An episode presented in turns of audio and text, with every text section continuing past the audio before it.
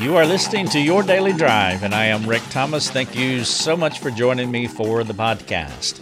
Today, I want to talk about the unintended spiritual benefits of legalism. Don't hang up on me, don't go anywhere. Let me explain myself. I'll start this way being holy is not legalism being an obedient and disciplined Christian does not have to be legalistic either. If something is wrong, and legalism is most definitely wrong, an overreaction to that bad thing, well, that's also an inadequate response.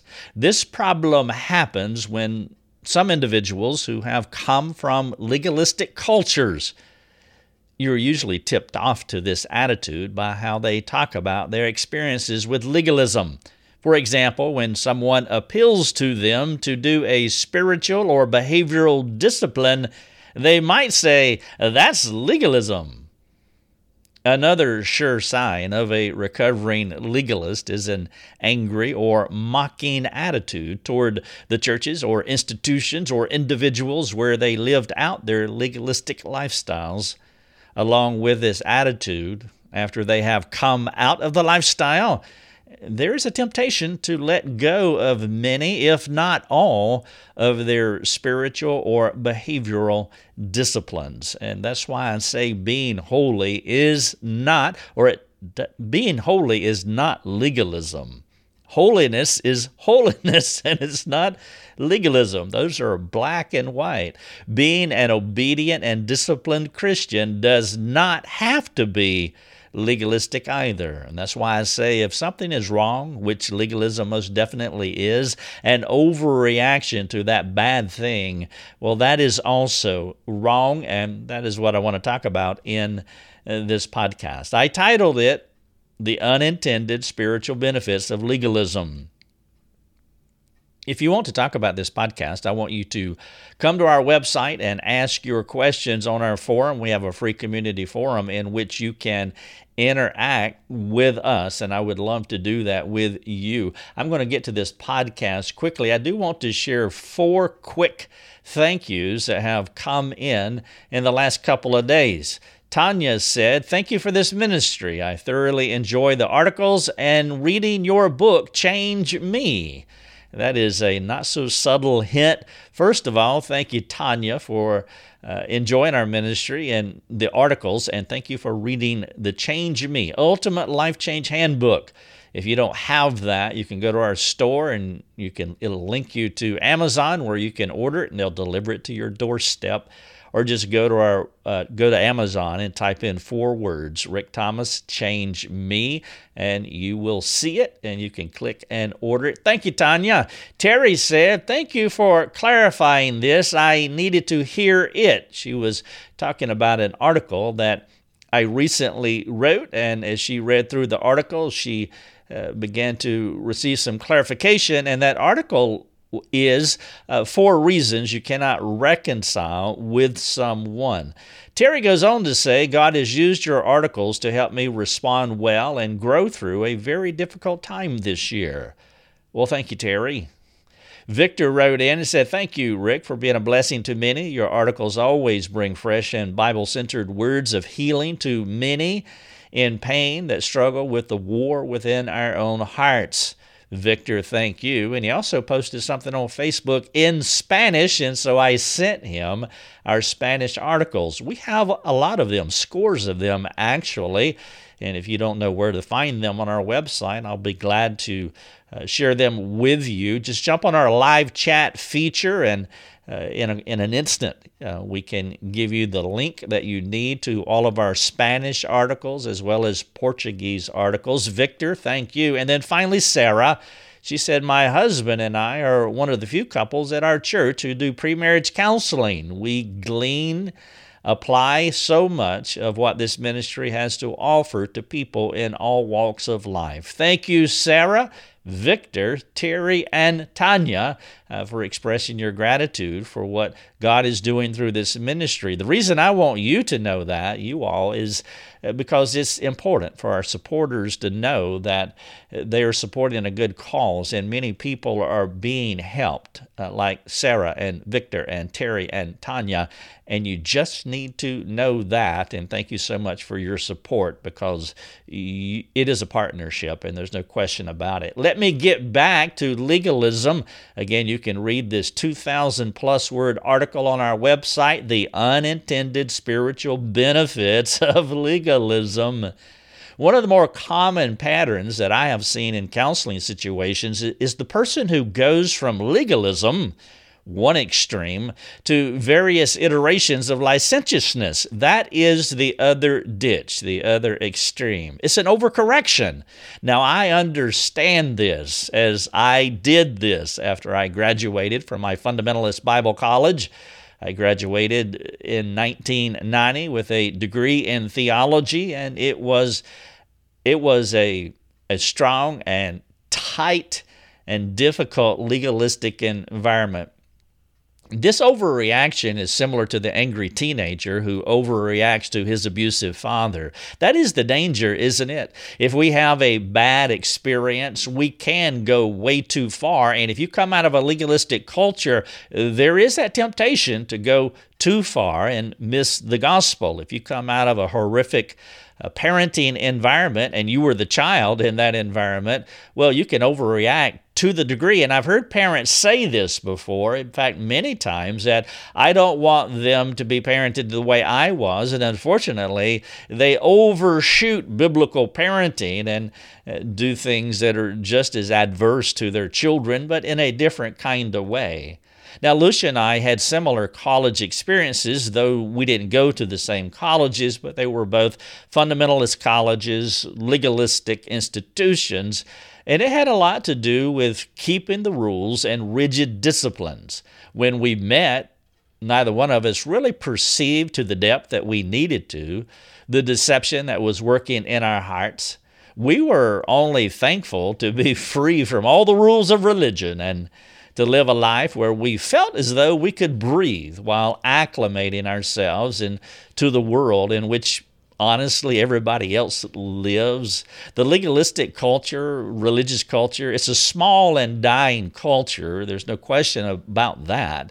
Uh, but still, for those who are in it or who are or coming out of it, recovering legalists, as I like to say, it is hard. It is difficult. In fact, I would encourage you. I have two articles linked here. One's an interview, actually.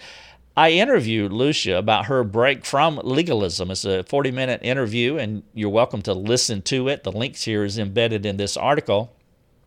And then also, there's another one titled, uh, My Wife is Enjoying God Finally. That's the title of it. And you're welcome to read that and then listen to that interview as she talks about how she came out of a legalistic culture. The deception that we experienced was a slow process. And here's the deception you can begin slacking, slacking, uh, reducing your spiritual and lifestyle disciplines. Part of the problem is when you live in a rule centered universe, you only have one interpretive grid when someone appeals to you to a particular practice. And this actuality is why you'll hear them say, so if you say, hey, you just need to read your Bible, they say, that's legalism because you suggested, and it's a common suggestion, and honestly, there's nothing wrong with it in a vacuum that you should read your Bible every day. There's nothing really wrong with that. But the person who comes out of a legalistic culture, they only have one grid in which they uh, hear things, how they interpret things. And so if you hear this statement, that's legalism, you'll know the person is still in recovery, not fully understanding the doctrines of grace. Now, the discernment that is la- the discernment that is lacking in these struggling Christians is the nature, the inherent nature of legalism. What truly is legalism? And that is the question that you have to answer. Now, let me go ahead and give you the answer. Legalism is in the heart, not in the, the world. And this is a huge course correction for legalists. The legalist and the recovering legalist doesn't understand the genesis, the beginning, the seed point, or the home where legalism resides. Typically, they see legalism as behaviors, disciplines, things we do externally, which places legalism on the outside or in the world, as you might hear them say. And the Bible would not support this worldview. Reading the Bible every day or reading your Bible every other day should not be a problem for any Christian. Let me be clear here. Reading your Bible every day is a cool thing to do. But if you see legalism as something you do rather than the person that you are, do you hear the differences there? One's external and the other one is ontological. The other one is what you are. And if you if you see legalism see legalism as something that you do, you've misinterpreted the problem. Legalism is in the heart, not in the behavior. It is biblically incoherent to say reading the Bible on a set pattern is legalistic if you base your entire assessment on the action. Well, that means that anybody reading their Bible is a legalist, and that is absolutely incoherent. There have been millions of people throughout history who have read their Bibles regularly, discipline, and it is unfathomable to say all of them were legalist. Personal disciplines are beautiful things that every Christian should pursue. Now, this perspective was John's argument in 1 John 2 15 and 16 when he was discussing the idea of worldliness. And the question that John raises in 1 John 2 is this Where is worldliness? And the answer to that question is the heart. This is how he says it Do not love the world or the things that are in the world. If anyone loves the world, the love of the Father is not in him. For all that is in the world, the desires of the flesh, that's in the world. Desires, well, where are desires? Desires are in your heart. For all that is in the world, the desires of the flesh and the desires of the eyes and pride of life, desires and pride are in you, not outside of you. He says these things are not from the Father, but from the world. John located worldliness as desires and pride. John did not see worldliness in the world, but inside our hearts. Brother James said the same thing in James 1 14 and 15, or a similar thing. He says, Each person is tempted when he is lured and enticed by his own desire. Then desire, when it has conceived, gives birth to sin, and sin, when it is fully grown, brings forth death. And so, worldliness, the, to view the world as worldly is to take a Gnostic position which incrementally separates you from the world. And there have been people in history who have separated themselves from the world for years, as an example only to find out that the problem was inside of them. And the same is true for the legalist who separates from personal disciplines if he sees them as bad. The Bible is not harmful to read. Neither is it wrong to watch a movie, depending on the movie. The bigger issue for the Christian to address is what is going on in our hearts when we read our Bibles or watch a video. Let me ask you a few questions about this idea. How is your heart driving your choice to participate in these things? I say it that way because this is what James is saying. Each person is tempted when he is lured and enticed by his own desire. And so I'm asking, how is your heart driving your choice to participate? Are you desiring that thing sinfully? or not? That is the real question. Is your heart lured toward offensive things? Then the problem is in your heart. Do you read your Bible to impress people? Well, if you do, then Bible reading is legalism. Do you drink alcohol because you're caving to fear of man? Everybody else is doing it, so you do it as well. Well, in that case, drinking alcohol would be sinful. Legalism and worldliness are matters of the heart, and the central issue of the heart is your motive. That's what all those questions dealt with. What is the motivation of your heart for doing this or that? As John says, that these desires is our worldliness or pride, or as James says, we're lured and enticed by our own desires, our evil desires is the implication. The Pharisees in the four Gospels were the high octane, octane legalists of the Savior's day. They read their Bibles, which was not a bad thing necessarily. Jesus read the same Bible. The real problem was their motive for their disciplines. And we know that the Pharisees were doing it for show, as well as they had a penchant for elevating their brand. they, they were very much into themselves, and reading Bible uh, or the Bible promoted their brand. They were an arrogant and self righteous group who craved religious control over the people within their sphere of influence. The problem was not reading their Bibles as much as their twisted motives for doing so. Again, I'm situating legalism in the heart. Now, I realize the Pharisees of the Savior's day, they do not compare with any legalist that I have ever met virtually every, I would imagine that virtually every legalist that I ever met was a Christian. They were just in the bondage of legalism.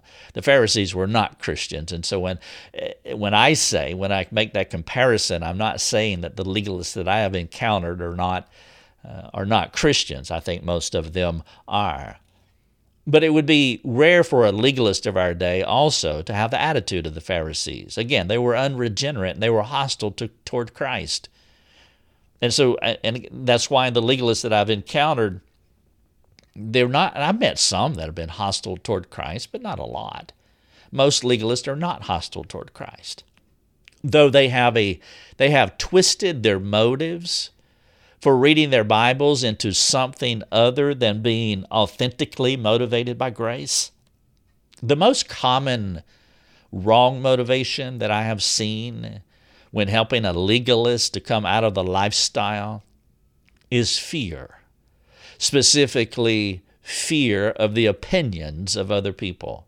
The Bible calls this the fear of man. Our culture calls it insecurity, codependency, peer pressure. The Bible calls it fear of man. This is the most common wrong motivation that I have seen uh, with legalists that I have encountered as they're coming out of a lifestyle. They're very concerned about what other people think about them. Now, we all have experienced this and still experience it to varying degrees. Fear of man is a crippling sin, but even more so in a fear based, rule oriented culture like religious legalism. Now, I don't know if you've ever been a part of that. I do know that there are hundreds upon hundreds of people listening to this podcast who know exactly what I'm talking about, and they know how crippling this sin, fear of man, is because they have lived, or they are living, a fear based, rule oriented culture, a religious culture I'm talking about. It is impossible to live in a rule based culture and not be motivated by fear of man. The main reason is that this kind of lifestyle is a comparative culture. Everybody knows what the rules are, and it's easy to spot someone who is not toeing the line. And when they do not toe the line, guess what? There is a penalty. The penalty could be something like gossip or criticism, or it could be even more punitive than that if you're not meeting all of our standards, all of our prescribed criteria. The rule based culture is black and white, right and wrong, do and don't. If you're not sure what the rules are, Well, this is how you fall in line. You observe all the others, everybody else in your rule oriented universe, and you do as they do. Paul had some very strong language for this kind of comparative culture. In 2 Corinthians 10 12, he said, Not that we dare to classify or compare ourselves with some of those who are commending themselves but when they measure themselves by one another and compare themselves with one another, they are without understanding, Paul said. A legalistic culture is a vicious cycle with no way of escape. You do what everybody else is doing, and if you successfully pull this off, you won't be embarrassed. Code fear of man. This tension is where fear of man haunts the soul in devastating ways. And even long after they come out of a legalistic culture, they have many issues that I can't necessarily get into into this podcast, but it would be worth exploring. Now, some people like living in a rule based culture. And the reason is, is because it, it requires little thinking I mean, you don't have to think about it. Like once you learn the rules, you you can pretty much turn your Christianity off, and and it's kinesthetic. You do it by muscle memory. You just do what everybody else does. And by the way, there is an illusion of security within that system. Of course, the big problem is is when you have an issue as a pattern of sin or a secret sin in your life, then there is a big problem because it's a fear based culture. And you dare not let anyone know about your problem. There are penalties for your wrongdoing, unlike the gospel. You see, Jesus comes for wrongdoers. He came for the hurting, the afflicted, the broken, the impoverished. The gospel provides redemption, restoration, and grace, not in this kind of culture. And that's why it is a secret society of sinners, as I call it. In worst case scenarios, you'll observe some of the more ardent rule keepers living a dualistic life. This is a hotbed, a fertile ground for hypocrisy.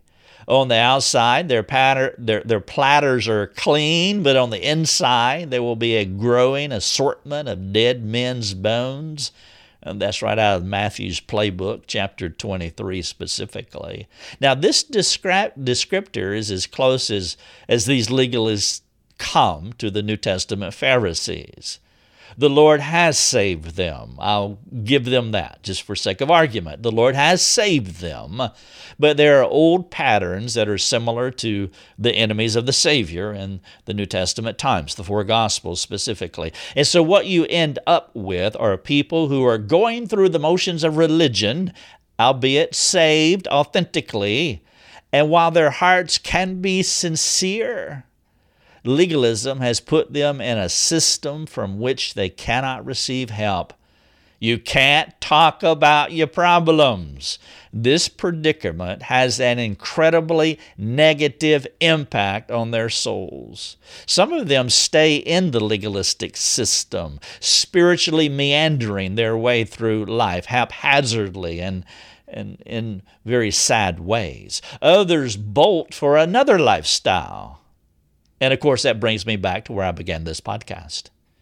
In many of these situa- situations, when they bolt, they do so with a bad attitude. That's why they will say, That's legalism. You see this by how they talk and how they think about their former institutions or churches where they lived in legalism. Some of them will accuse the institution. Some of them will mock the places as though the geographic location was the cause of their legalistic condition.